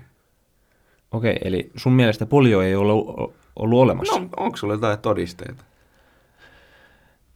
No, sä et ole elänyt siinä vaiheessa, kun polio on ollut maailmassa. Mä en ole elänyt silloin, mutta mä esimerkiksi mä luotan tieteellisiin tutkimuksiin ja on ottanut asioista omalta kannalta selvää. Okei, okay, mun se on, mielestä Sovita, sovitaan no. nyt niin, että et, et, et se oli olemassa. Mutta tässä selvästikin niin meillä on just tämä tavallaan näkemysero, että sä et usko ennen kuin sä näet. Hmm. Ja koska me molemmat ei olla eletty siihen aikaan, kun polio on ollut aktiivinen, esimerkiksi Suomessa ei olla törmätty yhteenkään poliopotilaaseen, niin, niin vaikeaa tätä on sitten perustella myöskään, jos tavallaan näkemykset on näin ehdottomia. No okei, okay, mutta toi on nyt vaan niinku yksi esimerkki, mutta jos miettii hmm. yleisesti rokotteita, meillähän on koko ajan rokotteita, lapsesta asti pistetään hmm. ties mitä kaikkea piikkiä tonne ja niinku, mistä me tiedetään, että mitä kaikkea ne edes aiheuttaa. Hmm. Hirveät haittavaikutuksia, allergisia reaktioita ja niinku, tiedetään jopa, jopa niinku, tieteessäkin, jotka on rokotteiden puolella, niin mm. väittää, että, tai siis väittää, mutta siis, että tietää, että se voi aiheuttaa anafylaksi, eli tämmöisen niin kuin, tosi voimakkaan allergisen reaktion, johon sitten tukehtuu ja kuolee. Joo. Niin kuka haluaa tommoisen riski ottaa vapaaehtoisesti? Jokaisellahan on. Mä luulen, että sä haet nyt, nyt tota, tällä takaa sitä, tai oot ehkä muutenkin sen puolella, että jokaisella on valinnanvapaus päättää, että haluaako rokottautua vai ei. Niin, kyllä, totta kai. Joo. Niin tavallaan kukaan ei sit pakota sua ottamaan rokotteita normaalitilanteessa. Mm. Joo. No, mm, jos mä heitän vastapalloksi niin tota, ihan lyhyesti Suomen kansallisesta rokotusohjelmasta, mehän kaikki tiedetään, että niin kuin säkin varmaan oot selvittänyt, että niin tota, siihen kuuluu rokotus kolmetoista eri tautia vastaan. Ja tämän lisäksi, että ne suojaa niiltä taudeilta, niin ne suojaa niiltä jälkitaudeilta, mitä ne taudit vois aiheuttaa, jos ne sairastaisi, ja sen lisäksi kaikilta muilta haitoilta. Esimerkiksi, jos me mietitään vaikka pneumokokkikonjugaattirokotetta, mikä kaikki lapset saa, jos vaan haluaa ottaa, ja suurin osa haluaakin, niin se vähentää tosi merkittävästi pikkulasten aivokalvan tulehduksia, verenmyrkytyksiä, vakavia keuhkokuumeita, ketä ne haluaisi. No ei varmaan kukaan, mutta mit, mut miten niin vähentää? Miten se muka toimii? No, mä voin kysyä sulta, että mikä sun mielipide on nyt rokotteiden toiminnasta? Millä tavalla sä ö, luulet, että tiedemiehet nyt sit uskottelee, että rokotteet muka toimis? No varmaan se sama, mitä tuossa aikaisemminkin puhuttiin niistä lapasista ja hanskoista. Mm. Niin. Joo. S- silleen ne uskottelee, että, että me niinku... Laitetaan, no, siis laitetaan jotain taudin aiheuttajaa sinne, niin kuin, että kuka haluaisi saada jotain taudin aiheuttajaa vapaaehtoisesti. Mm. Kuulostaa ihan hulluja hommalta. Joo. No tota, mites, mä en, mä en nyt ihan varma, niin tota, voi olla, että et, ei ehkä olla tavallaan siinä samalla aallon, aallon pituudella ja ei ehkä toimitakaan ihmisinä samalla tavalla, niin, niin tota, mm, miten tärkeää sulle on esimerkiksi ä, ulkona hengittäminen? Kyllähän mä voin hengittää ilman rokotteitakin. Joo, mä vaan ehkä mietin lähinnä sitä, että sä varmaan käyt kaupassa ja koulussa ja joo. kuntosalilla. Ja, niin. ja tota... Ilman rokotteitakin vaan käydä. Joo, joo. Onko sä koskaan huomannut, että joku olisi sattunut esimerkiksi yskäsemään kaupassa tai joo. ymmärrätkö, että tavallaan se yskäsyn myötä ilmaan, siihen samaan ilmaan, mitä sä hengität, niin hmm. pääsee taudinaiheuttaja, jos joo. se henkilö on kipeä. Ja sitten...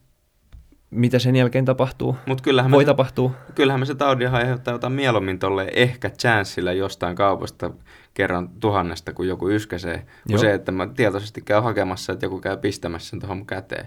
Joo, ja mitä sitten sen jälkeen tapahtuu, kun pistää sua käteen? No, se sattuu. Joo. Se tulee kipeäksi sille, että se on seuraavana päivänäkin vielä kipeä. Mm. Mulla tulee kuume, lämpö nousee. Kuka sanoi, että sulla tulee kuume? No kyllä, lämpö nousee. Just kävi ottaa influenssarokotteen kuule tuossa okay, pari joo. viikkoa sitten. Joo. Lämpö nousee. Sitten pari päivää sen jälkeen mulla on ihottumaa koko kroppa tänne. Okei. Okay. Niin. Okei. Okay. Eli ihan niinku ihottumaa niin. joka, joka paikassa? Kyllä. Okay. Mä en tiedä, onko mulla vieläkin. Tuli pitkäksi aikaa. Ja liittyykö tämä nimenomaan nyt tähän rokotushetkeen vai onko sulla ollut ihottumaa myös sitä? Ei ole ollut. Okei. Okay. Se tuli siitä. Ihan joo. varmasti. Joo. No tota, mites... Onko sinulla isovanhempia tai muita niitä tota, iäkkäitä, kenen kanssa sä liikut? On. Joo. Ö, mites he, tota, onko heidän terveydentila ihan, ihan kunnossa? Kai. Joo. Ö, Mitä mieltä sä oot yleisesti niin kuin immuunijärjestelmästä? Onko sun mielestä immuunijärjestelmä sellainen todellinen asia meille, meidän elimistössä, että sellainen oikeasti on olemassa? No kyllä, tällä lääketiedettä opiskelevana pitää Joo. sen verran sanoa, Joo. että onhan se totta. Niin, silloin se myös varmaan ymmärrät, että kun ik- ikäännytään, niin, niin kuin kaikki muukin, niin myös immuunijärjestelmä heikkenee. Niin. Ja nyt kerroit mulle, että opiskelet lääketiedettä, niin myös varmasti ymmärrät sen, että Et sairaalassa kun harjoitellaan, niin siellä voi välillä olla esimerkiksi syöpäpotilaita, kenen immuunijärjestelmä, sitä ei hoitojen takia ole välttämättä edes ollenkaan olemassa, koska ne hoidot on tuhonnut luuytimen ja se on pakko olla tehdä niin. Muuten syöpää ei saada parannettua.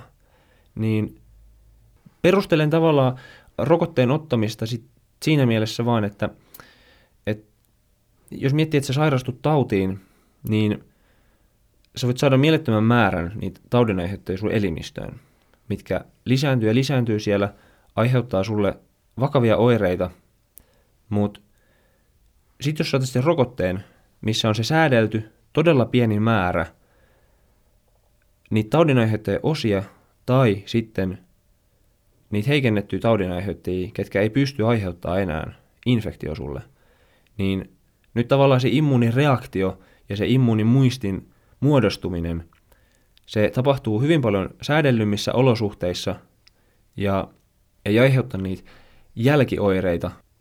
Mä annan tällaisen puolustuspuheenvuoron rokotteille. Mä voisin äskeisen sanoa vielä sen, että siis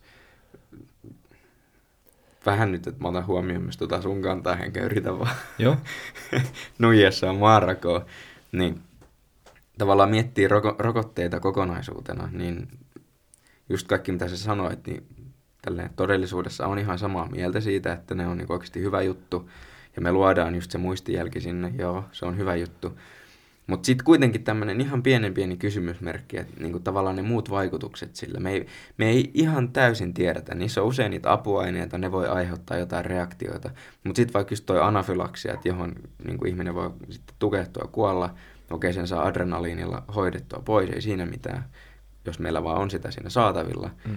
Että ei se sille ole vaarallinen, jos me valvotaan sitä, mutta niinku, me ei tiedetä, että kenelle se tulee ja kenelle se ei tule, ja minkä niin. takia se tulee jollekin ja minkä takia se ei tule jollekin. Niin. Ja samalla tavalla kaikki muutkin haitat, että kuka saa ihottumaan rokotteesta, kuka ei saa ihottumaan niin. rokotteesta. Ja samalla kuin ihan mikä vaan niinku hoito. Et jos miettii vaikka särkylääkettä, mm. jotkut sanoo, että tämä ei auta yhtään, mm. jotkut sanoo, että se auttaa tosi hyvin, mm. niin tavallaan siinäkin jokaisella ihmisellä on se yksilöllinen tapa reagoida ja jokaisella elimistössä tapahtuu ne yksilölliset vaikutukset. Kyllä, ja me, niin kuin, se menee niin, ne, ne mekanismit on niin monimutkaisia, että me ei tunneta niitä. Niin sitten meidän on pakko vaan kokeilla ja katsoa. Mm. Ja sitten, no onhan se sitten kysymysmerkki, me ruvetaan antaa jotain koronarokotetta, joka on kehitetty jossain vuodessa, niin eihän me voida sataprosenttisesti sanoa, että kymmenen vuoden jälkeen tällä ei ole jotain vaikutuksia johonkin. Mutta niin, sehän on niin. hyvin epätodennäköistä, että semmoista niin. tulisi, koska me, ne apuaineet on vaikka samanlaisia, mitä me ollaan käytetty jossain muualla. Tai niinku, mm. et kaiken järjen mukaan, todennäköisyyksien mukaan se pitäisi olla turvallinen. Ja totta kai tuossa on tosi tarkat säädökset ja niitä pitää testata ja tutkia. Niinku, kauan siinä nyt meni varmaan vuosi, että me saatiin edes niinku, mikään rokote, mm. vaikka varmasti heti niitä ruvettiin Kyllä. Niinku, tutkimaan. Jep. Että kyllähän niitä tutkitaan, mutta sitten kuitenkin siinä on aina se pieni chanssi, että mitä sitten, mitä jos. Mm. Ja sitten just tämmöiset, kun meillä tulee näitä jotain haittavaikutuksia, mistä me ei tiedetä, mistä ne johtuu, niin sitten ne sytyttää liekin tämmöisissä ihmisissä, joka minä äsken olin, eli tämmöisissä salaliittoteoreetikoissa, jotka sanoo, että sä saat viisi G-sirun sieltä, mm. ja heti jäi lusikka kiinni tuohon magneettiin, tuohon käteen, kun se pistettiin se rokote. Ja Joo. Tavallaan halutaan olla eri mieltä asioista. Niin, niin tavallaan Ylellä oli joskus sellainen dokumentti, mä uskoisin, että se löytyy vieläkin sieltä. Se taisi olla jotain näitä M O T-dokumentteja. Mikä on M O T? Siis se on se Ylen joku, okay. siis M O T. Okay. En, en mä tiedä, mistä, mistä sanoista okay. se tuo, koostuu. Lö, löytyy Areenasta, jos on löytyäkseen, niin siinä just käytiin läpi rokotevastaisuutta ja, ja minkälainen ilmiö se just on, niin tavallaan just toi, että siinäkin sitten oltiin Helsingissä, oltiin jossain torilla ja meuhkattiin kaikista viisi G -siruista ja kaikista, että niin, tää on, koronarokotteet on yksi huijaus ja niiden avulla niin, tota, meitä ihmisiä niin halutaan seurata ja ohjata ja, ja tavallaan, että missä ne perusteet on sille, että, että näin niin kuin olisi.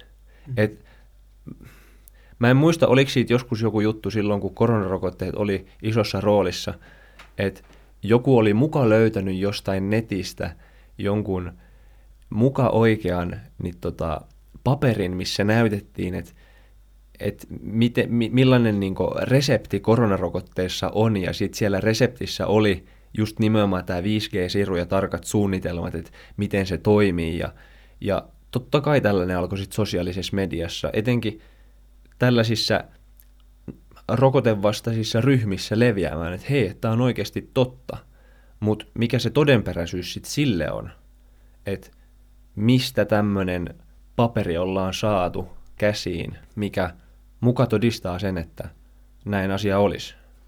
Mulla on sulle yksi kysymys tähän liittyen, mutta ehkä vähän silleen yleistään, niin kuin voi, voi miettiä niin kuin lääketiedettä ja sitten vaikka näitä Ihan, ihan sama mitä niin salaliittoteorioita tai näitä vaihtoehtois niin lääketiedettä, näitä uskomushoitoja, mitä niin kuin, me ajatellaan, että on, että okei, me ollaan nyt täällä lääketieteen leirissä ja ne on ihan höpö, höpö juttuja.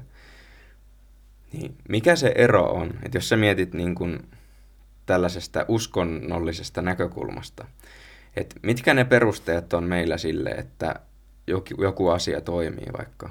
Jos miettii tiedettä ylipäätään, niin me kokeillaan juttuja ja me huomataan, että tätä asiaa voi tehdä monta kertaa, niin kuin toistaa tämän saman asian monta kertaa ja se lopputulos aina sama. Niin silloin me voidaan todentaa, että okei, asia A johtaa asiaan B, koska tämän voin tehdä minä ja tämän voit tehdä sinä. Että kun mä tiputan tämän pallon lattialle, niin se tippuu lattialle. Ihan sama, tiputaks mä sen vai tiputaks se sen, niin se molemmin kerran tippuu lattialle. Tätä me kutsutaan tieteeksi. Mm. Sitten jos miettii näitä, vaikka nyt näitä rokotevastaisia, tämä mistä sä äsken kerroit. Löytänyt reseptin tuolta netistä, jossa on se viisi G -siru. Ja mä kysyn sulta, mistä sä tiedät, että se ei ollut totta? Niin, nimenomaan siis tähän perustuu just se. Niin, niin mutta mitä, et... mitä sä vastaat tuohon? Mistä sä tiedät? Onko se totta? Mä en lähtisi vastaamaan siihen heti. Mä haluaisin ensin nähdä sen paperin, mä haluaisin tutustua siihen, mä haluaisin tutkia sitä, mä haluaisin tutkia, että mistä, mistä se paperi on alun perin peräisin, niin kuin, mistä se on, ketä, sä, ketä sen taustalla on. Teet sä ollaan samalla tavalla lääketieteen kanssa, kun meillä tulee kurssia ja joku opettaa sulle, että tää tauti johtuu tosta. Oot sä siitäkin silleen, kuka tän on löytänyt, miten tää on löydetty? Mistä tämä johtuu? Saanko mä ton paperin, missä se lukee? Mä vastaan suoraan, että en. Mm. Ja perusteena sille, että jos mä oon valinnut lääketieteen mun tavallaan alaksi, uskonnoksi. Periaatteessa myös uskonnoksi, kyllä, mm. niin joo, mä ymmärrän, että mihin sä johdatat tätä mm. keskustelua, niin mulla on se tietty tavallaan uskomus ja luottamus siihen, että tämä asia on tosi. Ja tavallaan kun itse perustaa ajatukset, niin kuin sä äsken selitit, niin kuin tieteelliselle tutkimukselle ja todistamiselle, että näitä asioita ollaan käyty läpi, näitä asioita ollaan tutkittu, ja nyt ne ihmiset, ketkä on tu- ollut mukana näissä tutkimuksissa, opettaa meille näitä asioita parhaimmassa tapauksessa, koska tuolla yliopistollakin on paljon proffia, ketkä tutkii paljon asioita ja osaa opettaa paljon asioita meille, niin mä uskon siihen. Mm. Ja mä ymmärrän, että tavallaan se, että jos jollakin on tosi vahva uskomus siitä, että rokotteet on yksi salaliittoteoria ja niiden ainoa tarkoitus on istuttaa meihin joku viisi G -siru, niin kyllähän se kaikki lähtee siitä uskosta liikkeelle. Mm. Voit sä Mut... sanoa, että onko jompikumpi noista uskoista parempi? Että sä, sä oot valinnut tämän niin kuin N S-tieteen niin kuin uran tai niin kuin tämän suunnan, mm. että lääketiede ja sä opiskelet sitä ja siellä opetetaan, miten asiat menee ja niin kuin ihan niin kuin uskontoa, me luetaan sitä ja uskotaan siihen, koska ei meillä ole aikaa perehtyä joka juttu, että mistä tämä on peräsi ja onko tämä nyt totta. Että sä etsit jonkun artikkelin tuolta, okei sä löydät jonkun artikkelin, joka kertoo, että no se asia menee näin, niin sit sun pitää vielä selvittää, että onko se artikkeli miten validi, koska kuka vaan voi kirjoittaa artikkeleja. Ei semmoiseen ole aikaa, mutta mm. osaat sä sanoa, että onko jompikumpi näistä niin kuin sovitaan rokotevastainen tämmöinen niin kuin salaliittoteoreetikko, en tiedä onko tämä nyt huono termi sille, mutta kuitenkin tämmöinen eri, eri lailla ajatteleva tai sitten tämmöinen yleisen valtauskonnon niin kuin tieteen suuntaan. Onko se jompikumpi näistä parempi ja miksi? No, tai onko se en, jompikumpi enemmän oikeassa? No sanotaanko, että mä voisin lyhyesti vastata tähän, että mun mielestä lääketiede on enemmän oikeassa, koska mä uskon siihen ja mulla on tavallaan se luottamus siitä, että, että lääketieteen tutkimusta tehdään sitä varten, että meitä voitaisiin yhteisönä auttaa, yhteiskuntana auttaa tavallaan sillä, että me tutkitaan, miten me voitaisiin selviytyä. Mutta eikö vähän niin kuin tätä samaa argumenttia voisi käyttää tuohon toiseen? Siis ehdottomasti, ehdottomasti. Ja toi on mun mielestä sen takia niin kuin vaikea asia just, että jos joku on tosi fanaattisesti uskoo jotain asiaa, ihan sama mitä se on, niin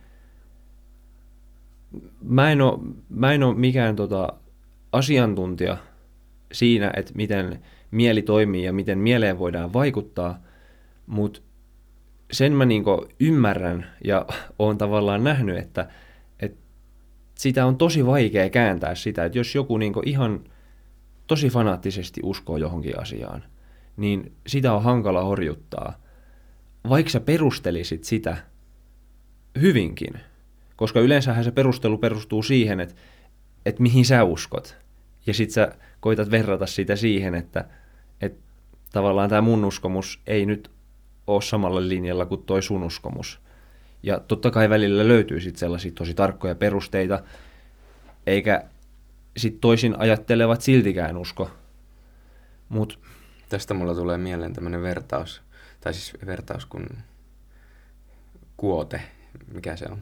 Suomeksi. Mm, sanonta, sananlasku niin, ehkä. Siis tämmöinen lainaus. Lainaus, joo. Että you can't reason someone out of something they didn't reason themselves into.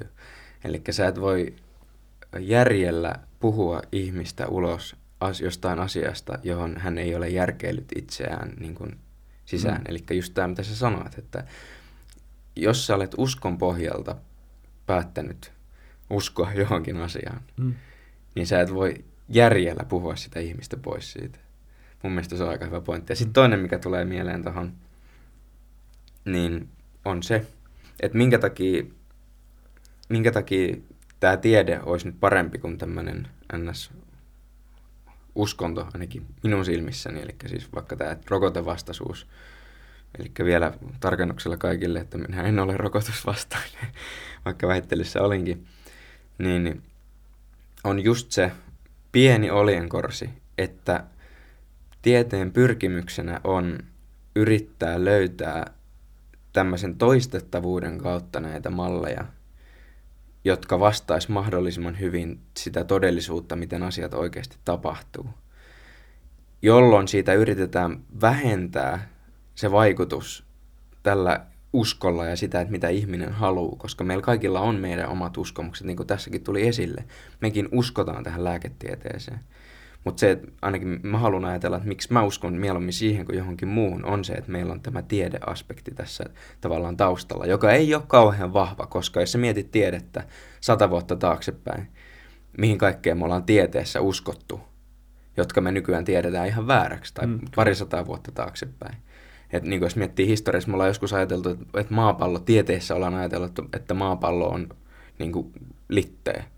Et jossain vaiheessa se on keksitty, että hetkonen, että eihän tämä ole. No sitten me mietittiin, että no maapallo on universumin keskipiste. No sittenhän me tajuttiin, että no eihän se ole. Että niin me ollaan tieteessä ihan yhtä pihalla kuin kaikessa muussakin, mutta meillä on se pieni oljenkorsi, mihin me voidaan nojata. Että me yritetään rakentaa sitä tietoa sen päälle, että me voidaan toistaa niitä asioita. Niin, että se vastaisi mahdollisimman paljon niin kuin, todellisuutta. Kyllä. Mä luulen, että tuossa on ehkä paikka semmoiselle niin kuin konkreettisille esimerkeille. Tai kun kyllähän nyt ihan mistä vaan rokotteesta voi sanoa ihan mitä vaan. Jos miettii vaikka, mä olin ottanut tänne vielä tällaisen esimerkin, mä en päässyt käyttämään sitä väittelyssä, siihen ei tullut mulle tilaisuutta, mutta mä halusin antaa sulle ajatuksen, että mieti ulkona leikkivää lasta, joka kaatuu ja saa haavan polveen. Niinhän voi käydä joka päivä, ihan kenelle vaan lapselle.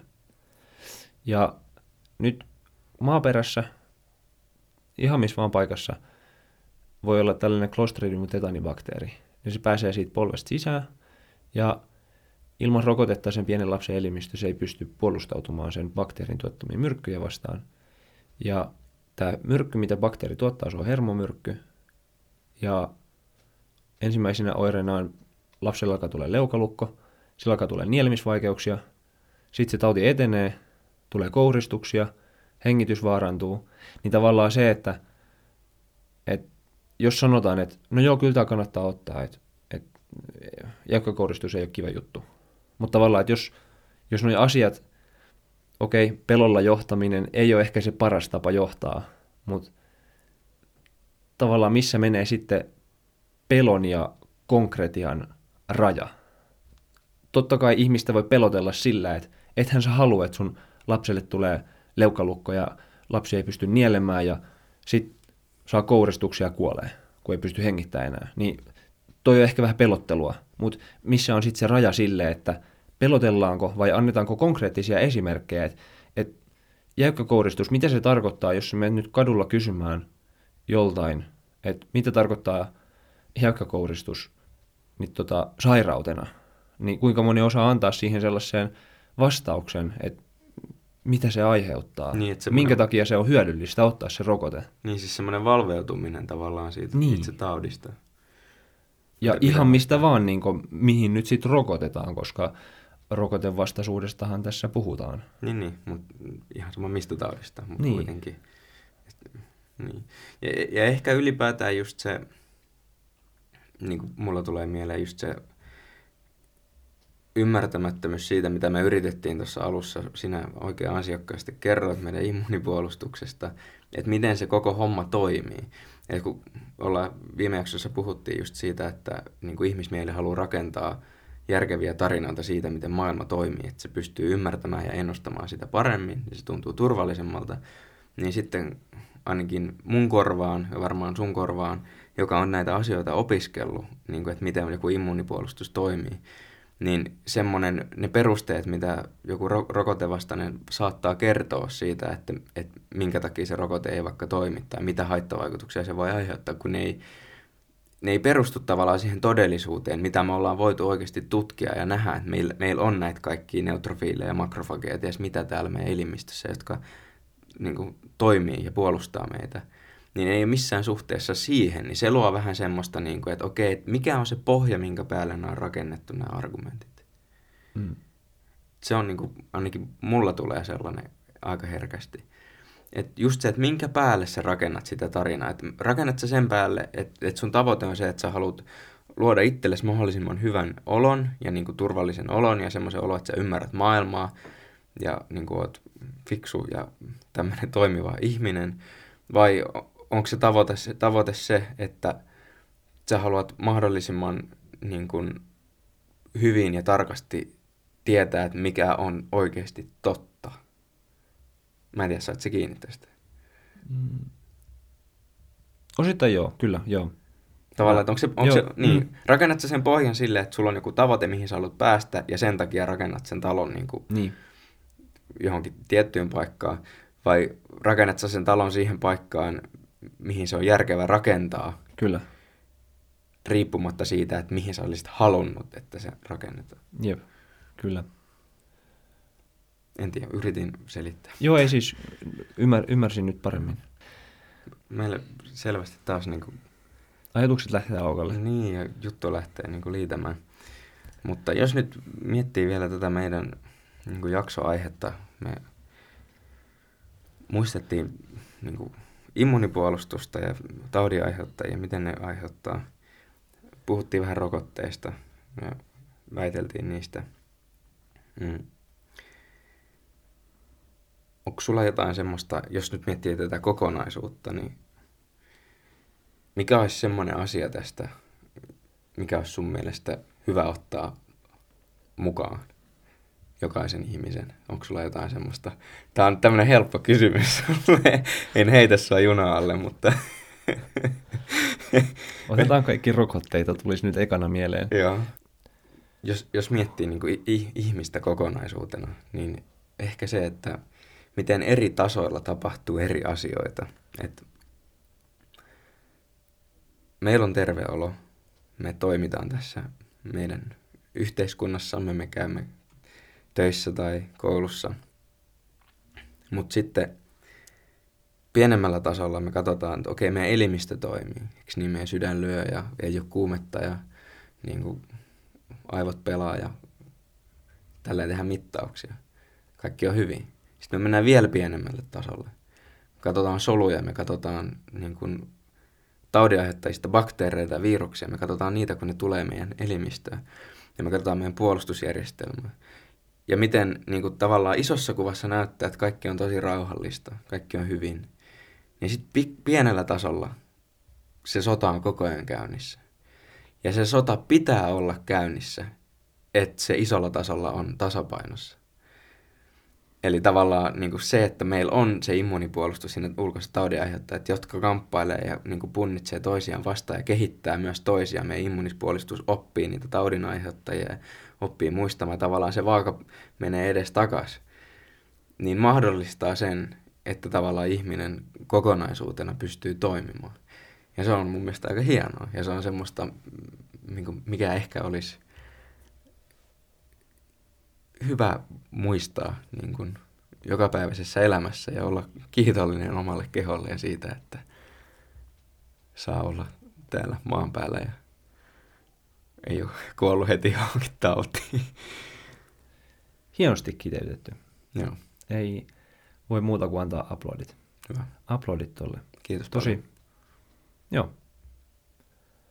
Ei, ei, ei tuohon kyllä mitään muuta sanottavaa enää. Näihin. Jos kuulijoilla on jotain sanottavaa tuohon tai yhtään mihinkään muuhun, niin muistakaa laittaa meille kommenttia. Me lopetellaan nyt tällä kertaa ja, ja, ja palataan sitten ensi jaksossa uusilla aiheilla. Kyllä. Kiitos ja moi moi. Moi moi.